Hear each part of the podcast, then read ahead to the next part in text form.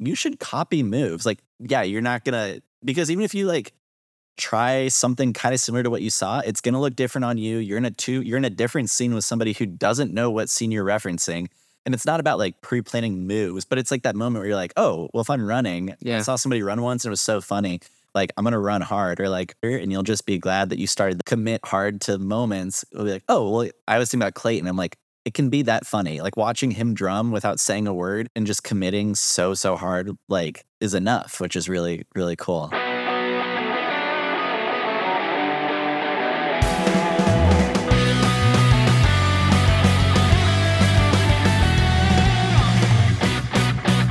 Andrew Lemna is the co-founder of Logan Square Improv, a non-profit comedy theater in Chicago.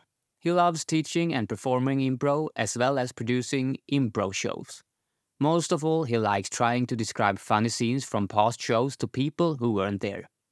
Andrew and I talk about how to start a storefront theater, the importance of par, the impro, the import. Andrew and I talk about how to start a storefront theater, the importance of a partner, and to make the show the best it can be.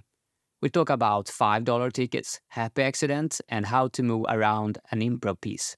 We are also talking about committing hard, circus tents, and that a rising tide lifts all ships. This is episode 41 with Andrew Lemna on running a storefront theater. We are here. We're at here. Logan uh, Square Improv, my favorite venue so far. Oh, that's so nice. So that's really kind. Yeah, I, I always told you that uh, when I came here because um, uh, this is my sixth or seventh week that I'm in Chicago now, Yeah. a- and I really had the opportunity to be at like a lot of different theaters and places and stages as well, and see a lot of different group performs. Uh, and what is surprising for me is that this small, like, how big is it? It's about 600 square feet. Yeah, So pretty small. yeah, it's pretty small, like, and it's just um, uh, when you when you come, it's like just a desk and some water bottles, and then you have the stage. That's it. Yeah. Uh, but the improv has always been very, very good, um, and it's such a friendly community and nice people. Like everyone who is who has been here, who I, who I have uh, talked to, met, has been so kind. And you are one of the owner together with Alex. Yes. Yeah. So Alex and I are the two like uh, people who started the theater. And then now we have like uh, a lot of people that produce regularly, like produce the shows and put up all the shows, and then a lot of performers. So uh, we're the two who started it, but I feel like it's a pretty big collective of people who kind of help with the operations and and run run the shows and everything. Yeah, because I've been here like uh, last Wednesday when I was here. It was another guy. Uh, with uh, he's also very friendly. And when I was here, here the first time, I think Dylan was here at the Saturday. and Yeah. so very friendly and great. Uh, so how is everything like? How can, can't you can you run it through with me? Like how did it begin? When did it begin? Yeah, yeah. So we, um, so Alex and I have been friends for a long time, and we were performing at different venues around Chicago. So we had taken classes at IO Theater and CIC, and I was doing stuff at Second City. So he and I had been performing a lot, and he had done a lot of comedy in Indianapolis before, which is the capital of Indiana, close by. And he and I were running a show in the back of a bar. So we basically once a week were running a variety show on Thursday nights. We called it the Thursday Show, and we were just inviting friends that we knew through our like classes at IO and just running basically improv and stand up variety shows. And we did that every week for um, a few months, which was really fun. And I feel like that's where we kind of got our feet underneath us a little bit in terms of learning how to produce a show and kind of figuring out our format of what we wanted to do. And then after a few months, we just decided to take a leap of faith and rent out a small space and start running shows like more regularly. So we rented a space that was a little bit further north from here, and but that was the opening of the theater. So that was in the that was at the end of 2018, and we called it Logan Square Improv, and we brought in friends to run other shows throughout the weekend. But then organically that grew, and we started running classes as well, and started adding more shows, and then we moved into our current space at the beginning of 2019, and because we, once we moved in the first space, it was a little small, and we figured out some logistical issues that as we were starting to get audience members and kind of started to realize that the space wasn't really conducive to performances, we moved into this space. And then we've been here ever since. And we took a really big break during the pandemic when everything was shut down.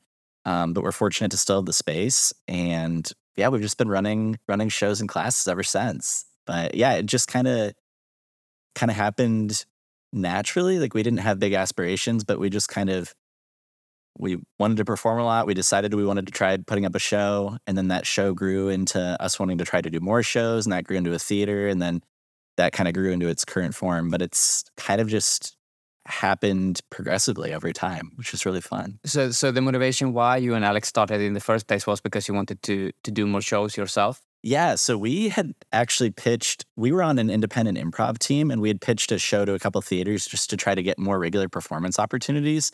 And we were lucky to be put up on other shows, but Alex was a stand-up comedy, a stand-up comic in Indy as well. So he'd run like open mics and he had run comedy shows a little bit more. So he was a little bit more um, forward thinking in terms of he's like, let's put up a show so that we can perform every week with our independent team, which is Little Heroes, which we perform here on Sunday nights. Um, and I was, I mean, he's one of my best friends, and I was like, yeah, that sounds great.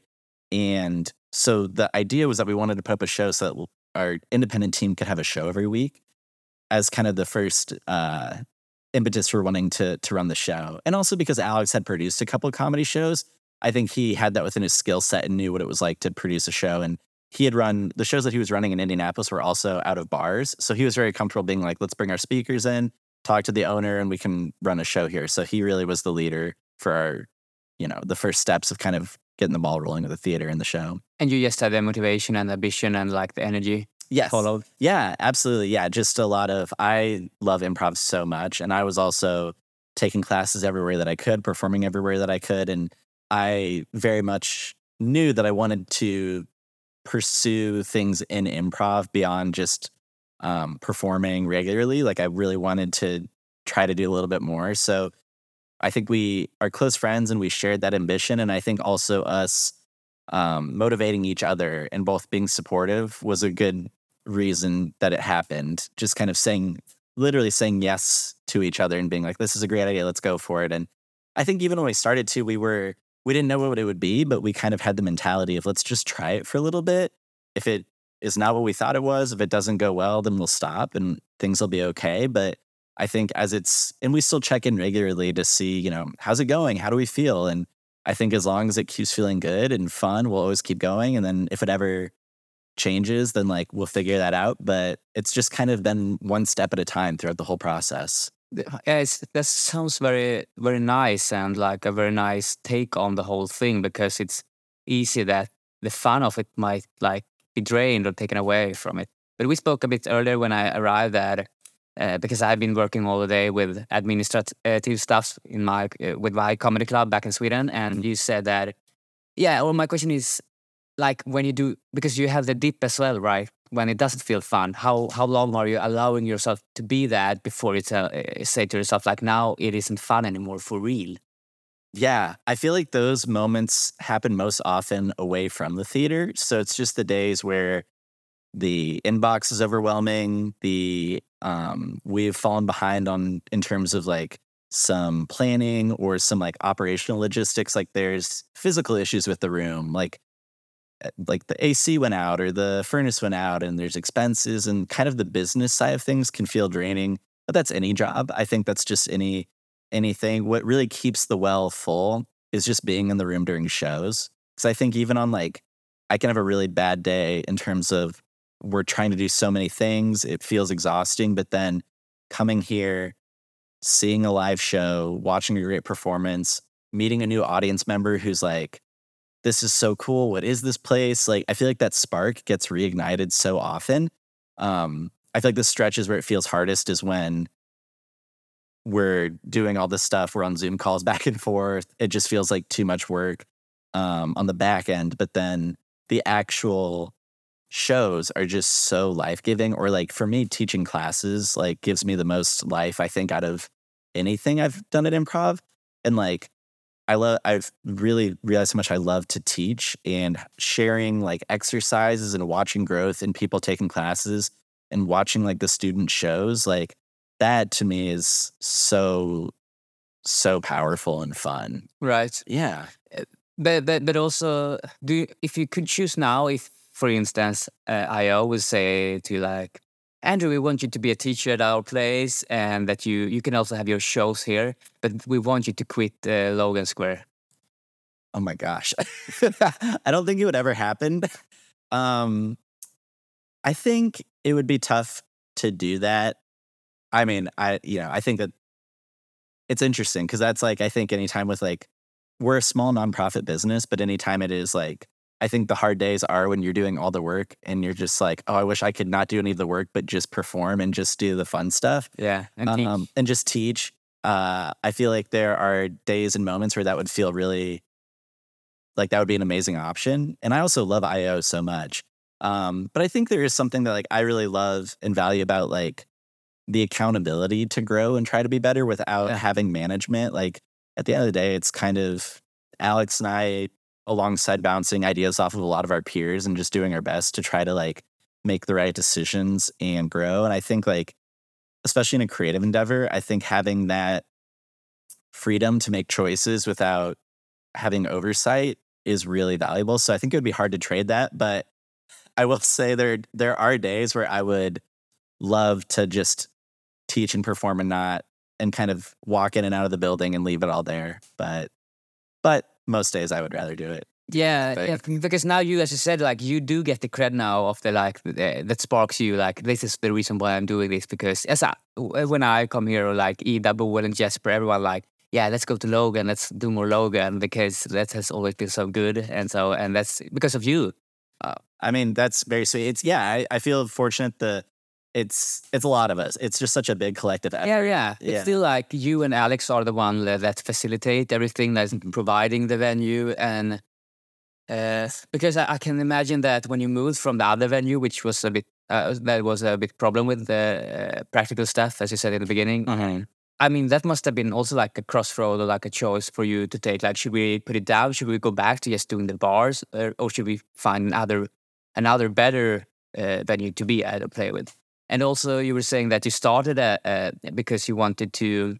You, you started to doing your own show because you wanted to play more, but like I, I haven't seen you here during Wednesday. Or la- uh, I, how much do you perform here, Yeah, I, Alex? I so we perform every Thursday and Sunday. So on Thursday, Alex and I always perform usually with our friend Rudy Mendoza, or like we'll use that slot on the Thursday show sometimes to perform with other people. Like when like this past Thursday when you and I performed together.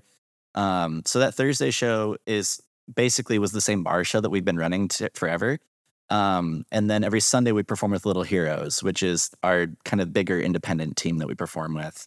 Um, Yeah, so it's still like out, out of five days when you have show, you only perform two of those days. Yeah, it usually ends up being, I would say regularly it's two of the five performance days. And then I teach classes one of the two other days. So I'm here at minimum three days a week. It realistically ends up being more like four or five days a week though, because quite often I'll, I like to like also watch the other shows or perform on the other shows if there's a slot too. Um, so I feel like it's pretty often that it ends up being three minimum, but usually it's more like four, sometimes five nights a week that I'm over here. Yeah, Yeah. and you do have a, a, a, a normal full time job. Yeah, I have pretty much throughout my time in Chicago. I'm currently in between nine to fives, but uh, throughout this whole process, um, yeah, Alex and I have pretty much held nine to fives throughout. So this has kind of been, I would say, primarily a part time endeavor too, which is pretty cool. And that's that's sometimes I feel very proud of that. That we were we've been able to do this just through like a lot of hard work and a lot of um, time without ne- necessarily being able to like uh, quit jobs for a long period of time and have a lot of money up front. So it's been kind of fun. And I think that's also made us work harder because when we started too, we didn't have a lot of capital to sit back on. Like we were just using some of our savings. And I think that motivated us very quickly to be like, we want this to be good because we want people to come and like it because we don't really have the luxury of it failing. And then, or if it fails, that's okay. But then we just can't keep doing it. So we kind of, it kind of put a chip on our shoulder to make sure that our programming was good right out the gate because we really wanted it to succeed too. Yeah, Yeah. if you would like have because I'm thinking of. I, I am where you were then when you did the weekly shows at the bar. Yeah. Uh, but for me, it takes uh, a bit slower in time uh, regarding the. Uh, for the first, I, I, I- I think you really benefit of making it together with someone, like be, having a partner. I Mhm. think that's really like helpful and almost crucial. I'm not sure. So, so I would love to hear your thoughts on, on that. Uh, if you could have ma- uh, imagined to try to do it your own, like would you have done it? And also, yeah, like things that you would have done different if you would have redone it. Like just, I guess, advice for for for me. Yeah. Oh, absolutely. I would say um, definitely doing with with somebody is the only reason that we've made it this far. And I think like if either of us were left our own devices, I think at certain points it might have been too difficult to keep going, especially in some of the early years as well. And I think that's been kind of a luxury of like of having a lot of good, not only Alex and I, but truly like our big producer team and a lot of our like regular performers. Like we just have so many incredible, talented people in Chicago who love the theater and love to show up and love to perform and like are willing to jump behind the desk and take tickets or are always offering to do anything to keep the theater going. And I think like that energy is the only reason that we've made it this far. It's just having a lot of really good people showing up and kind of giving positive affirmation and saying, I love this place. It matters. Like, what do you need? And that I feel like is huge. And I think it would be a tough endeavor solo. I mean, I, I know people have done that. I think too, it's, I think it's nice to have at least one really close person because Alex and I just bounce ideas off each other all day, every day. And sometimes one of us will think we have like a really good idea for something and the other person can poke 10 holes in it. And we're like, yeah, you're right. Why would we do that?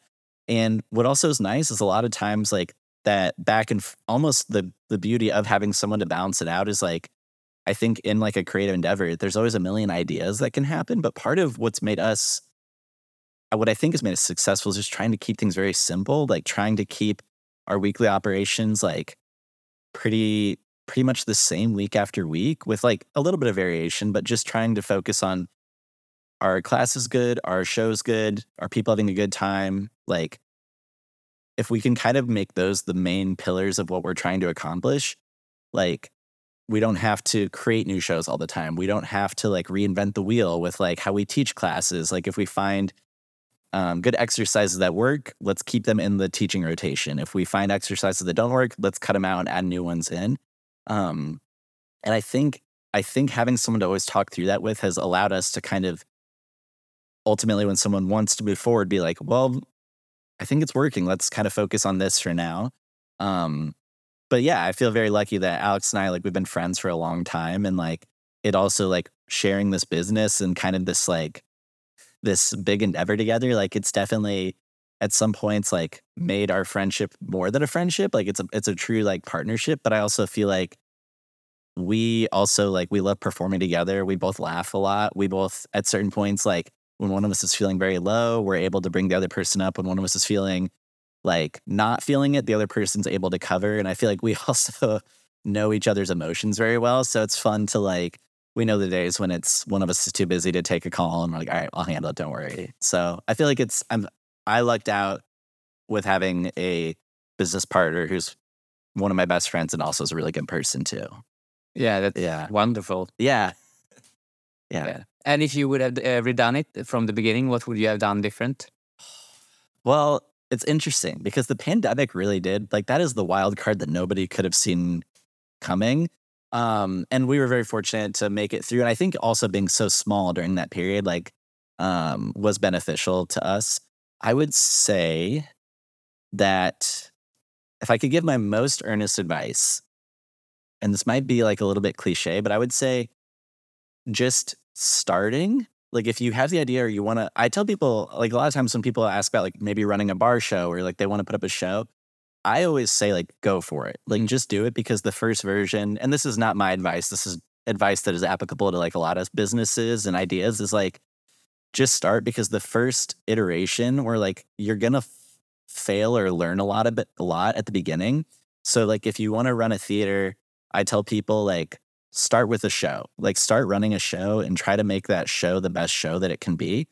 And then surround yourself with really good people. Because I think what allowed us is we had this Thursday show that was really fun and we came up with a couple other simple concepts for other improv shows and we were able to convey to like our close friends to produce those shows and be like we really think we like we just want to keep these shows simple we want to keep them well run like if we really focus on that and do that for like the longevity, that could really carry us forward. So like I feel lucky in that I don't think we made like huge creative decisions that were incorrect, but there's always little there's just tons of iterations or like small changes that we've made over time. So I think my advice would just be start because some of your impulses are going to be really right, some of your impulses are going to be very wrong, but like either way just getting reps is like the only reason that we're at now is because we we're coming up on like 5 years of operation since we started. And I feel like it's just nice to have the one, the first, second, and third year in our past and to be where we're at now and be like, okay, cool. We've, when sometimes when we have ideas, like we tried that, that didn't work. We don't need to revisit that. But we had to go through that phase of trying it first. So I kind of gave a long answer there but it's a great answer and I, I couldn't agree more with it yes do it and then as i said iterate like because that's also like applied improvisation just mm-hmm. do what we teach in real life yes yeah it's very it's very akin to improv it's very like it's like software development does the like there's so many different businesses and like um things in the world that that advice is applicable. So it's like just start accept that it might not be perfect but just make changes and keep trying to get better and then it'll keep growing. Yeah and do it as best as you can from where you are right now. Yes. Uh, but it's also like i've been thinking of that a lot and, and i've been i think i've been talking about it a lot as well regarding like improvisational theater as a whole. Like in sweden you i think you asked me uh, the general people or if i just ask a random person uh, on the street would they know what even improv is and I'd say that the random person wouldn't.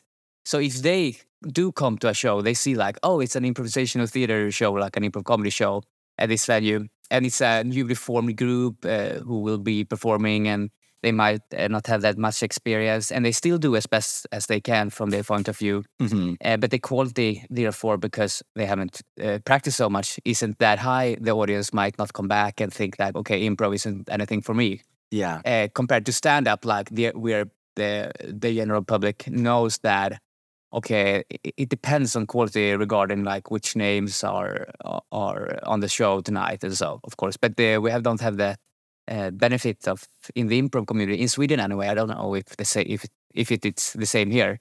Yeah I mean I'll I'll make a generalization. I feel pretty confident in this but I think even the most absolutely talented improvisers in the city like they're only a draw for improv nerds. Like people who love improv know the best people. And like there's no doubt in terms of like if you've been in the Chicago improv scene for a number of years, you know some of like the veteran performers who are very, very talented, very funny, very consistent. But I would say to a person off the street in Chicago, that's pretty rare that you know the heavy hitters. So as a theater, it does become interesting because I think there's not really, especially like, you know, improv team names are so silly. Like quite often improv teams are not a draw to the general public almost entirely, I would say, even in a city like Chicago. Um, so the onus does become in the theater to be like the the people who come to your show, they don't know who they saw. Like improvisers aren't introducing themselves individually, or like even if somebody thought they were funny and they follow them on Instagram, that doesn't really translate as much as a theater wants to be perceived as a funny theater. And like basically it's just person off the street thinks your venue is funny and trusts you to that that that they'll have a fun night there. Like that's kind of the only assumption that you can really work under to like bring audience members in. Right. And but and but do you then work on it? Because when uh, you didn't know how me ida and uh, jesper would play uh, when we get the slot on the, the sunday for some weeks ago and we did it like you said yes yeah sure you can do the well, what, would you like to do our opener for us or something like that? And we said, yeah, absolutely. Wow, that's great. Yeah. Uh, though I guess you had some like uh, thought of it that we were experienced in the sense that we are here in Chicago doing improv and so. But do you like say no to groups who, who you don't want to perform because uh, to guarantee the quality on the stage as well? Yeah, I think it's definitely a mix. Like I would say we we definitely like what what we do is that we have our regular shows that run each week and like the producer teams or the teams that host the shows and close the shows are all very talented performers and teams. So and that's the of, name of the show. Yeah. Right? So like we'll do like so that Sunday show that you opened for. So that's like a four team showcase where we usually have two opening teams and then Little Heroes in the late 90s. Yeah. And I would say more often than not, Little Heroes in the late 90s, like we we almost always put up consistently really good improv shows. Yeah. So we have a little bit of like a um quality insurance on that show to be like, even if the first two teams are like newer teams or like, yeah, like a wild card team, like I assumed you all were great because you came to, you know, to study improv and I was like, oh, they're going to be awesome. But even if you hadn't been, kind of our thought is, okay, even if the first two teams are green teams, they're newer, they might not be the funniest.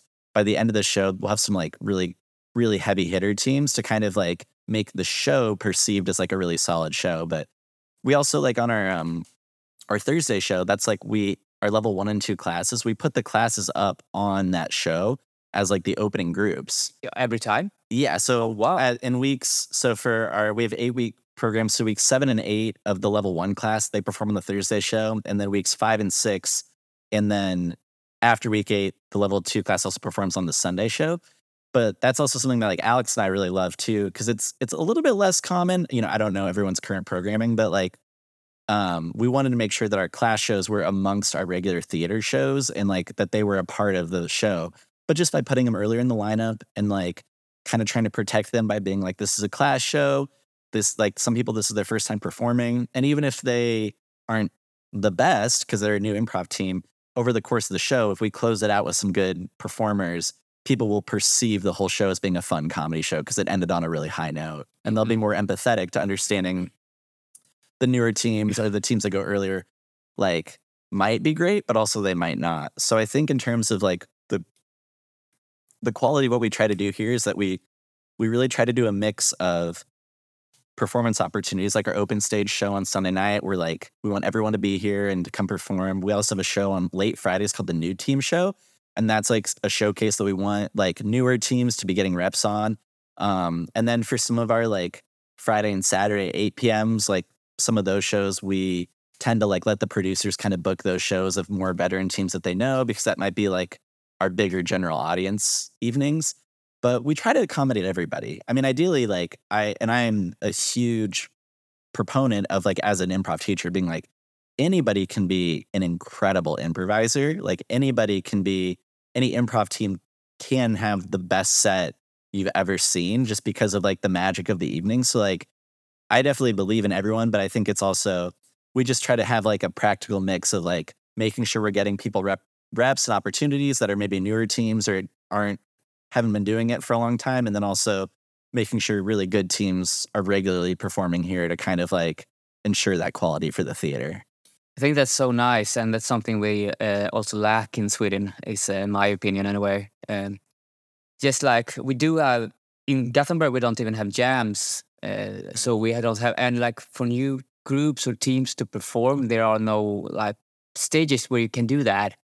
Uh, in Stockholm, there are like uh, jams where people can actually go and like try their try to jam with their team or just be an improviser and and put together with randoms and just play get to play get the reps in as you said mm-hmm. because it's a whole different level of course of uh, playing in a class and doing it in front of an audience and, and so how is the thing with uh, like have you become have have felt the, the greediness because it's only five bucks mm-hmm. entrance fee uh, and your classes is also pretty much uh, is is cheap.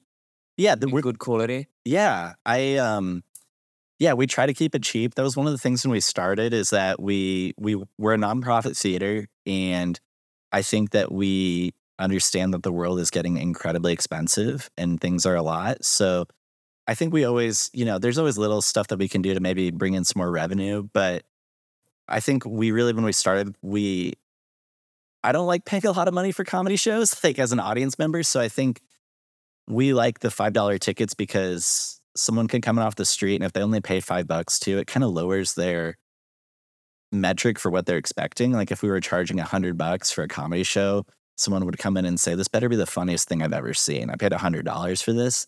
Um, so I think what also is beneficial to us with the small ticket fees that it's accessible. Like if you are somebody who like doesn't have a lot of expendable income too. Like improv is a community based, like free organization with like roots in like social work. Yeah, social work and helping people that like it was like the roots of improv are helping children who like were non like non English speakers to like be able to play together and interact without like a common language.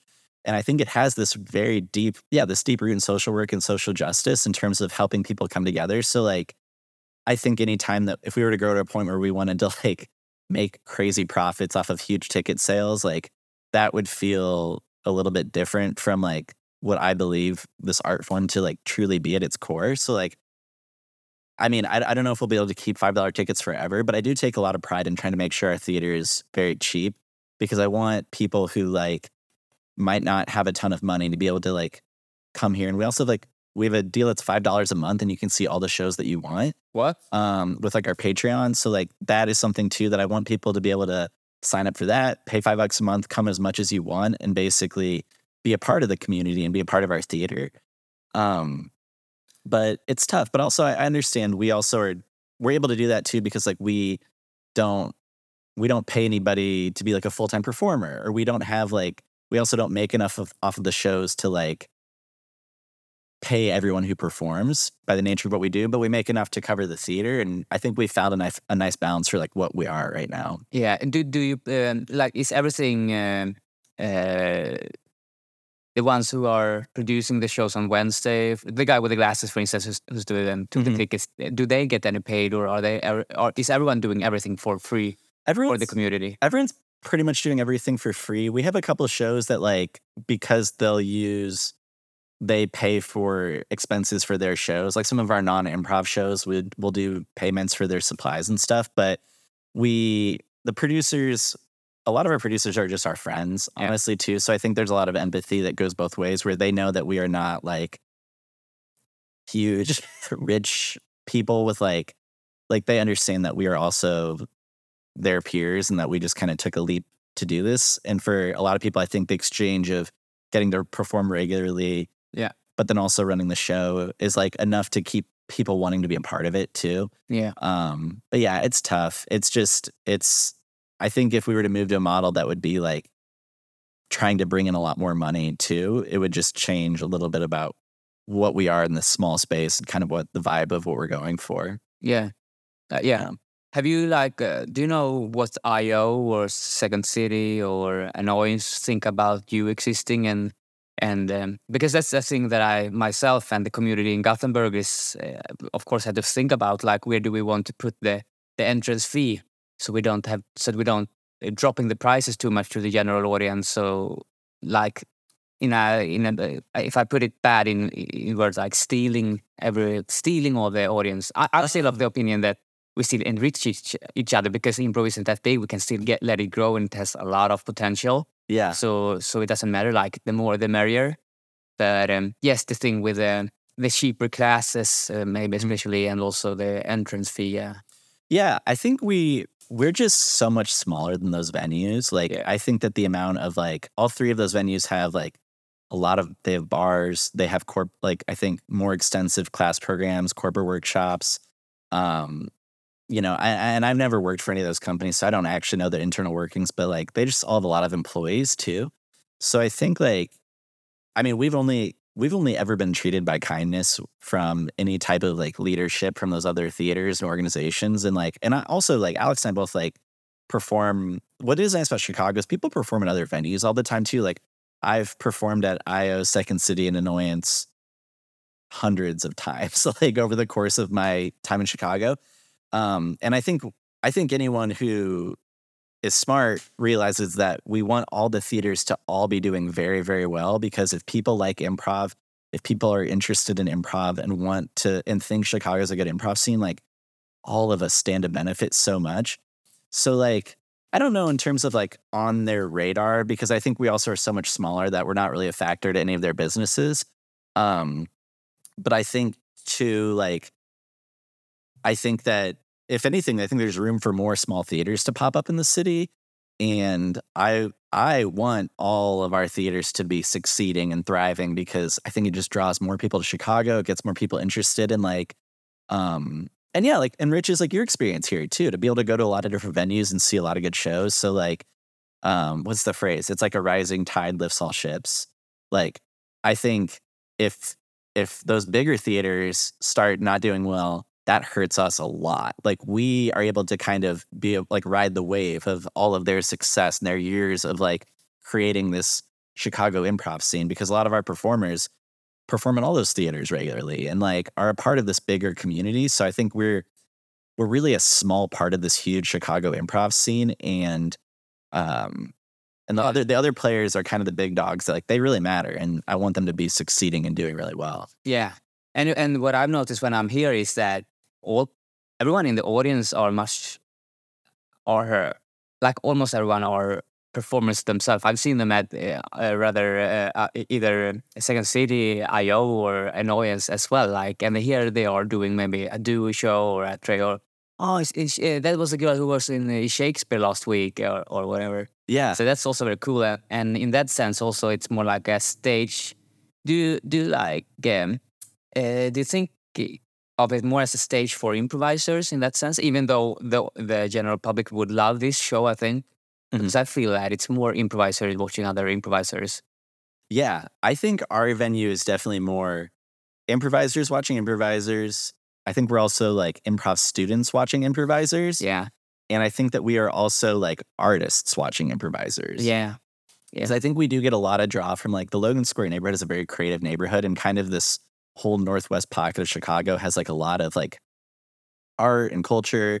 And like I think that we are fortunate to have people that enjoy the venue and enjoy the atmosphere that we create too.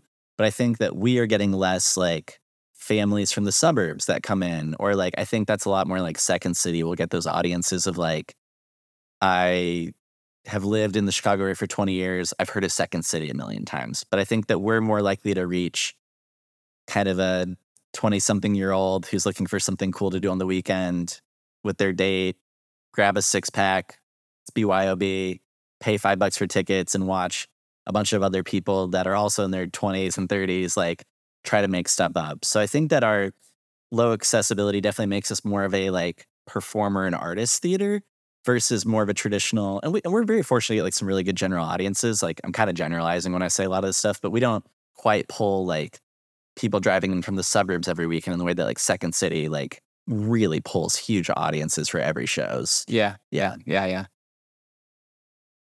And uh, I guess that's the beginner's look on improv. Like if you have never seen improv before, it might probably it doesn't matter if you see really really good improv, what I think is good improv here on Logan Square, or if you see like okay improv Second City, because that's also my experience of seeing improv shows at Second City. I've been disappointed. Yeah. I've seen a, a really good uh, musical, a track in the musical that was uh, oh cool yeah uh, that's but that's kind of it not to talk down on it but just because i had high expectations of course yeah second city I think that's fair. And I think like Second City too, like I, I did a lot of stuff there. I think like the the sketch revues that they do from their main stage and their ETC are like incredible. And it's so cool. They have these, you know, actors that do these nine, 12 month runs of these like really incredible sketch shows that are so talented. But what is tricky about Second City because they're so huge, yeah, they'll put up improv shows for like student groups that you might go see in a smaller theater and that like could be a lot of different things.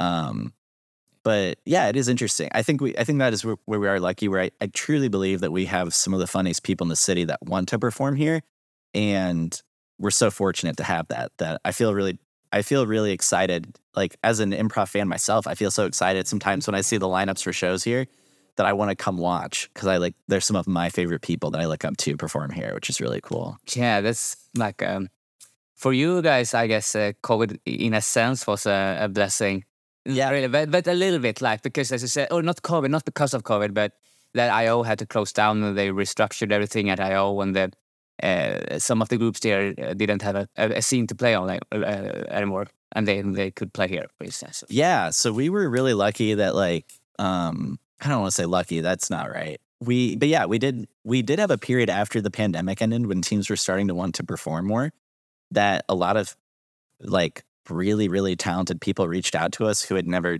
reached out to us before the pandemic because there was this very in between period where like IO wasn't opened yet or like other theaters were kind of in between stuff and a lot of really talented people just reached out and said we'd love to perform and um and we were just excited and said yeah like the late 90s were a team that they perform on Sundays here and they were like a team at IO for a number of years too and um yeah and it's one of those things too like it's it's it's all the same people and it's all shared in terms of what we're trying to accomplish so like I it never it never really feels competitive but there is moments of like timing where it's just yeah, we were kind of in the right place at the right time where sometimes these teams that reached out to us um we're just lucky that they want to perform here because they're so funny and we haven't we didn't have to ask them to perform they wanted to and that was really that's really cool I had um, some Swedish friends who were here um, like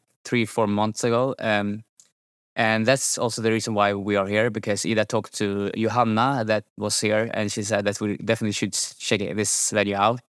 Uh, and they, I, I, I've written with them during my visits here in the States and uh, they, they were also in the, in New York. Uh, me, Ida and Bo, we took a weekend there as well. And they told us that like in uh, Chicago, everyone all the improvisers and the venues are so kind and friendly and uh, once you are uh, on board uh, but in new york it's more like um, it's not really the same it's more like uh, we have an expression of having sharp uh, elbows in sweden like okay. putting each other uh, yeah aside in a bit more competitive in a sense as well yeah so what you are saying is um, only confirming the thing that yeah everything is everyone is benefiting from this so let's do it more more yeah. I, I, would and you have this app improv tonight uh, where you are like and which is an app with every all of the venues in chicago where you can see what's on what's kind of show is it today or you can specifically uh, put on logan square and see what logan square has for yeah shows. That's my so actually my friend matthew holter who i'd love to plug so he created that improv tonight app that has all the different venues so matthew also runs uh, fourth wall tickets which is the ticketing vendor that we use for our website which has been phenomenal so um, I'll put you in contact with him for tickets for you know theater stuff. But he's great, and um, yeah, I think like that product that he created is a testament where like I think it I think it really is a thing where it's like I have a lot of friends that like are working actors for Second City or like have perform at IO regularly or perform at Annoyance regularly, and like truly like I I like I'm rooting for all of them, and I think all of us in this improv scene are rooting for each other. Like, yeah.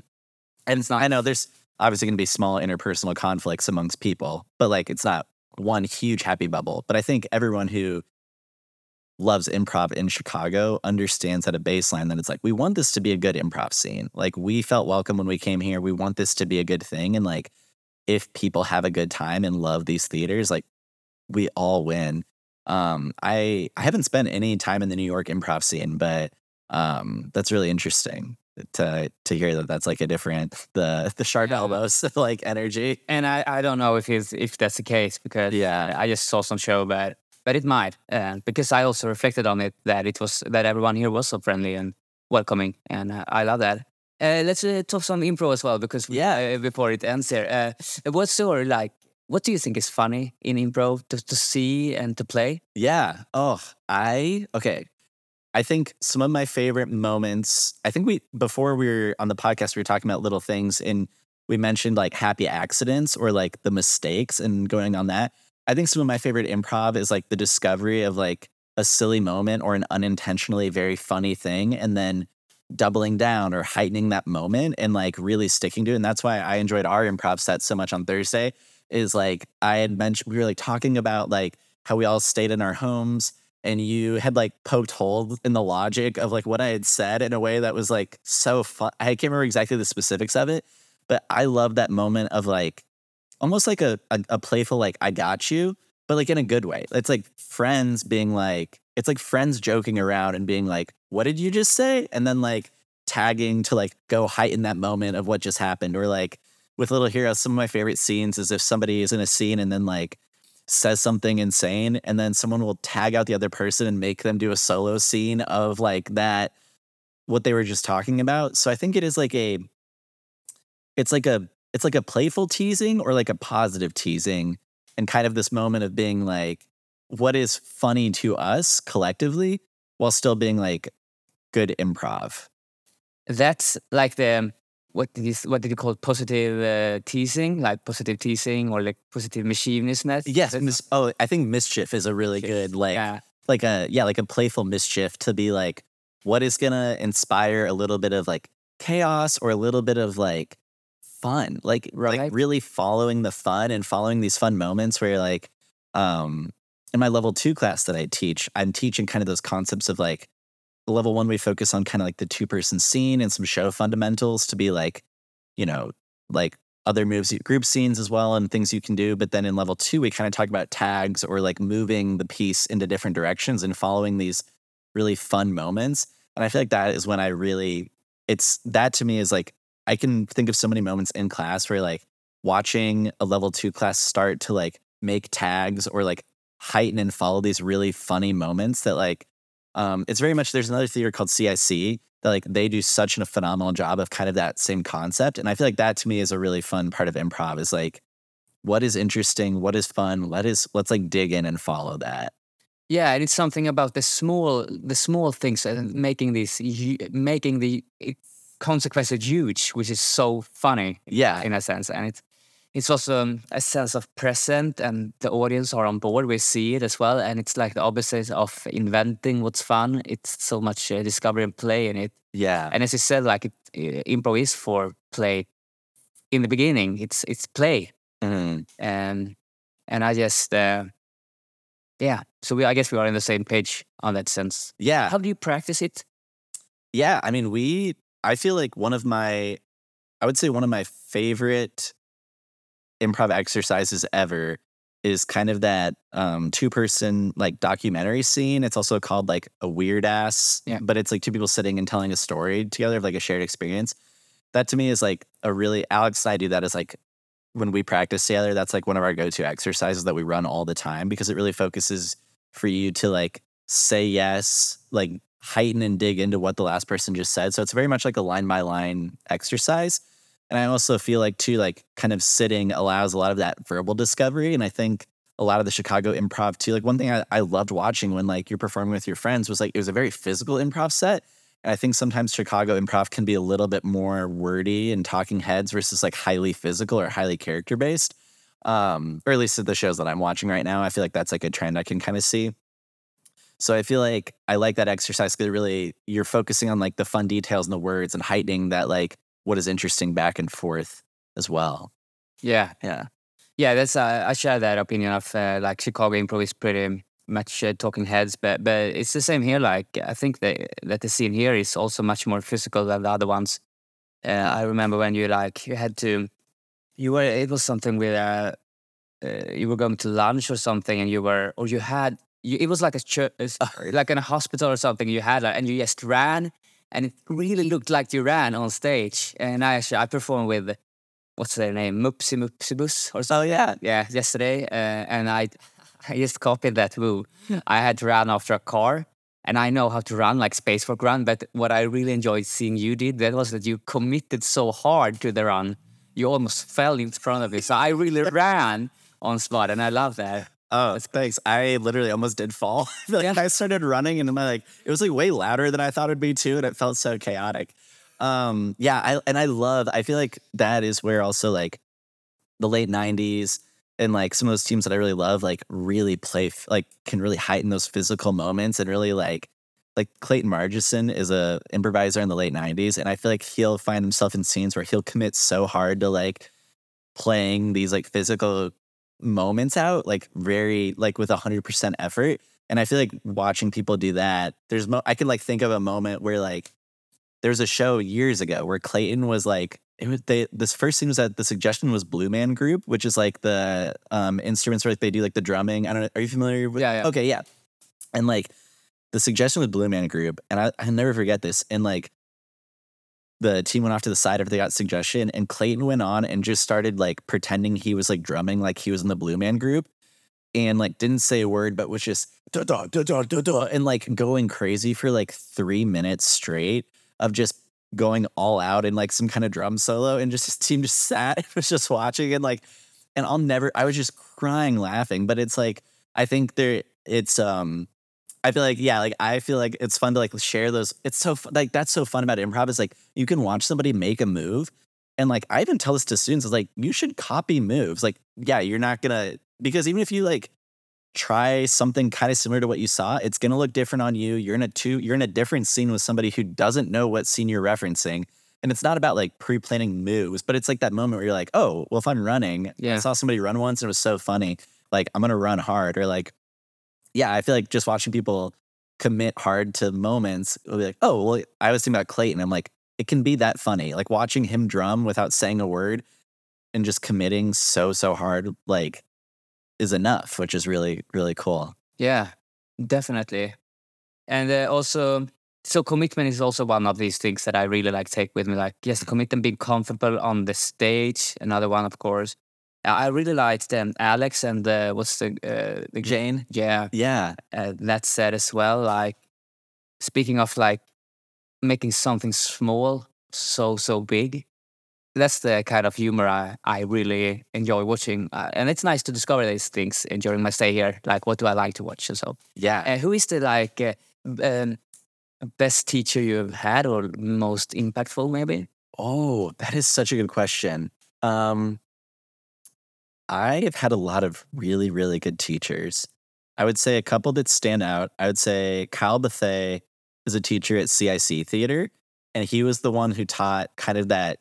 To me, he taught me like tags and like how to move an improv piece around. And I remember that class probably being one of my most formative memories. And I think he's just a really brilliant. He's a really brilliant improviser, and he's also just a really talented teacher. I would also say like all of CIC, like um, like all the classes I took, they were really informative. I think another teacher we mentioned, James Dugan. He was like I've had him as a teacher and coach for a number of different like classes and teams, and he has always just been such a good. He really, I feel like for me in two person scene work was someone who stands out, where he would really kind of side coach and you know why do you feel that way? How does your character feel? Like don't be coy, say it. I remember like I have very formative memories of some like really good breakthroughs with him as a teacher as well. Um, oh man, I'm trying to think. I wish I would have thought. I wish I should have planned this a little bit more because I, I, I'm sure I'm forgetting some of my favorite teachers. Um, but I would say I've just had a lot of really good ones in Chicago. I feel like there's a lot of really, really good teachers here. Um, but Kyle stands out a lot. James stands out as like really good teachers. Um, yeah, I'll just say those two for now. but I'm Yeah, sure that I I'm sure I there's more I'm forgetting in this moment. I think so as well. Uh, Yeah. It's a hard question also, but, but it's just nice to hear. When you're saying that uh, that you figured out how to move uh, improv piece around, it's a new thought for me, like to think of an improv set in that sense, because when we do in Sweden, when we do tag outs and um, uh, yeah, mostly tag outs or sweeps or so, it's more kind of uh, I haven't thought of it as from the perspective of like taking the whole improv piece and moving that in different direction. Like how how do you? Because I'm visualizing this uh, right now, and it's uh, uh, an, uh, a nice thought. Like uh, Yeah. I feel like Kyle did it. I remember Kyle kind of explaining it because a lot of like tag tag outs in terms of like a short form tag out that's like let's cut to that moment that we just referenced and then after we kind of get the the payoff of that joke or that present moment that we referenced, we can also cut back to real time. And I think that there's like a, a valuable service in that too. But there's something really inspiring too about like leading to like a, a character or a location or direction and then navigating to like bring somebody into that world, but then not setting up stuff that you have to pay off, but more so like existing in that new space and then like letting that discovery lead you forward. So instead of like tagging backwards in terms of like losing momentum, being like, let's go see this thing. Okay, we saw this thing. Now what? It's more like, let's go see this thing, but we don't know exactly what's going to happen, but we have enough of an inspiration to want to visit it and discover more. yeah, it's a it's a concept you are doing with Little Heroes, right? Yeah, You're just following. Is it kind of beer shark mice? we're doing like a beer shark month. slow. Yeah. So we we've played a lot. We've been an independent an independent team for a lot of years. So kind of we're at this phase right now where we're just trying different forms for like a period of time. So we did close quarters, which is like all within the same bigger location for a long time. And then now for the last like it's been a while now, but we kind of got onto this like beer shark mice, like only doing tags and mostly doing two person scenes. Um, and we've really enjoyed that. And that's really led to some fun moments of like, I think it's kind of it, we're a big independent team too, so I think it's fun because it just gets everybody very active and involved in the show. Because usually we have between like five and eight performers per set, so it's a great way to like just get a lot of scenes into and keep it high energy throughout. Um, but I I love I love yeah that that playfulness where I think we do I think we do a lot of great discovery tags, but then also we do have some fun moments of tagging into these like payoff moments, but then like having enough momentum to do both and move move the piece around in both ways. But yeah, I think that concept of like a piece or an improv world or like an improv universe is just very fun because you can kind of think about your show about okay, we have these different concepts or characters or locations. Like, can we kind of tie them all in in some way? Um, and that's kind of the Harold at IO that was taught for a long time too. Kind of had that like first beat, second beat, third beat that like wraps up everything that you um, have seen in the show and like lets these things organically collide in a really, really natural and fun way. Yeah, because that's also something that I uh, sometimes miss when I'm watching shows. Uh, is uh, that I also discovered that I really enjoy is the callbacks and connections phase of a, a piece. Like, Mm. yes, to to get it rounded in a sense, that the whole piece. Uh, and I think you do that as well in Little Heroes, like getting back to stuff or like getting expla- explanation or maybe a bit. I don't know if, it's t- theme based uh, or, and maybe your groups are also like really thriving on each other because you you do have like improvisers from different school of thoughts and then they can it's the same as i want to do in in sweden like in comedy club uh, uh, with people that are different thought uh, thoughts uh, can uh, merge together and see what they discover when they play if Yeah. they just lay on the foundation of yes handing each other more or less like yeah. I, I love, I mean, Little Heroes is like, it's my favorite. And it is fun because I think we all play very differently. Mm. Like, I think it is a team assembled of a lot of very different types of improvisers. And because we all are friends in real life and like treat each other with kindness and respect, yeah it creates a great breeding ground for some shows. It's like some shows, like one person might just like have like an incredible show where they're just like everybody wants to keep them going and it's so fun. And other shows, like if somebody's not having their best night, it's also great because we have enough people to kind of cover it. But I feel like I that's what I really love is like everyone plays very differently on that team. Everyone has different sensibilities, and that's what makes to me Little Heroes a very rich and fun team. Is that we're not all people that have the same inkling to like make the exact same move. Like a lot of us, like I feel like I laugh so hard on the sidelines in shows because sometimes scenes or moves, I'll be like, I that is the funniest thing, and I you could have given me days to think of what could be the funniest move to make, and I never would have landed on that being what should happen next. So like I feel really fortunate to be genuinely like delighted by the people that I play with and to really I really think like that team for me is like the funniest and smartest people performing together, which is really fun. if you have seen a piece somewhere and you're moving uh, going out and you're thinking for yourself like that was a really good show what what did they do that show To me, if it was a really good show, it would be like I think about we've had for Little Heroes and just keep using that because that's my team. So that's the easiest reference point for me. Or like I had a Harold team in IO that like we had really good shows for a long time. I think about the moments where there's just it all feels natural and like it all feels like nobody's thinking or working. Like it just feels like the next move that comes is very, very natural. And I think for me too, like a little touch of like it feeling like it's a piece. Like I think a couple of good callbacks at the end or a, a couple like through lines of like a character or location really do service like a long form improv set in such a cool way.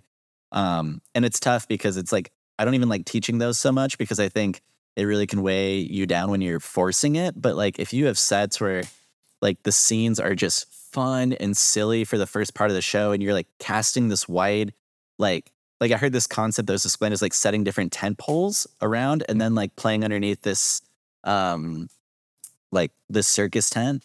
Um, but I think if you and that's kind of like what we teach our level one and two classes, like our level one, we kind of say like start with three two person scenes, try to make them different with some variety.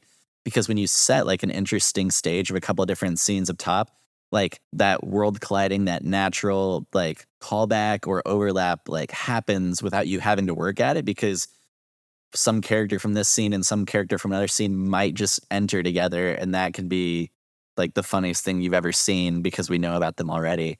Um, I'm giving kind of a long answer to this, but I would say I would say a scene that does a show that feels like it's moving quickly. It doesn't feel like a lot of work.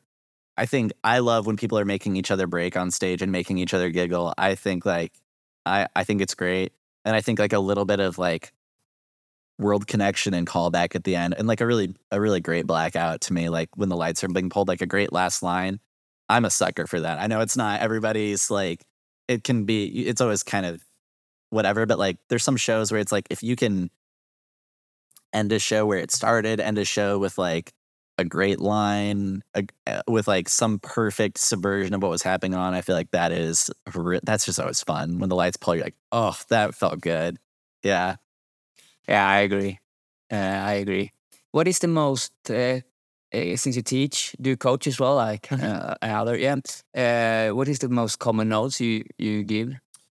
I would say the most common notes for like beginning improvisers. So I'm starting out is like, don't tell jokes. You don't need to be funny. Like, don't try to be funny. Like, let the improv do the work for you. Like, you focus on connecting with your scene partner and saying yes to what they just said. And you work like you are. I kind of like to, when I teach like basic two person scene work, I like to be like your teammates because you are two people on this stage trying to create a scene together. Mm. So, like, you like have to work together to make this happen or else it's not going to. So I think like really slowing people down out the gate and just being like just go slow, like focus on you and your scene partner, that connection, like the the funny moments or like the thing that you should focus on will come in that scene, but you don't need to force it right away. Um, I think that's a note that ends up happening to like beginning improvisers and kind of like middle improvisers too. Mm. And then I think the other note that I give a lot is just commitment. Cause I think also a lot of improvisers hit this thing where like you've been doing it for, you know, in your first maybe like six months to a year, you're just very earnest about how you're trying everything. Like you are committing fully in your scenes, you're trying to say yes to your scene partner. And then you hit this phase from like one year to like four years in where like you almost think you're better than you are and you're doing a lot of like really meta improv or you're doing a lot of like improvisers improv where you're like being sarcastic or you're like telling jokes to the audience instead of committing to your scene partner or you are like just focused on like you're not focused on doing scene work with your scene partner. And i think that's something that like when i coach indie teams or like teams of like that are they're good but they're not great. So for me sometimes i'm just like you guys should commit to your scene partner or like you are trying to make that person look stupid and I know you're friends but like that and you're laughing but like it's not impressive scene work and it's not fun for me to watch because I'm not a part of your friend group so like I'd much rather watch you commit fully to what you're trying to do. Mm. Um that's kind of more of like a harsher no. I don't mean it, you know but it's like I think there just can be a thing in improv where it's like some of my favorite like when I it's I feel so much joy like when you teach a level 1 class and people take the stage and they're just earnestly committing to these concepts of like scene work and like supporting their scene partner and being all in like they can create scenes that like could be that are just as funny as people have been doing it for 10 years because they're doing good improv. And I just think you can hit this phase in improv where like you know the rules so you think you can break the rules but you're also like not a good enough actor or like you're not as smooth as you think you are.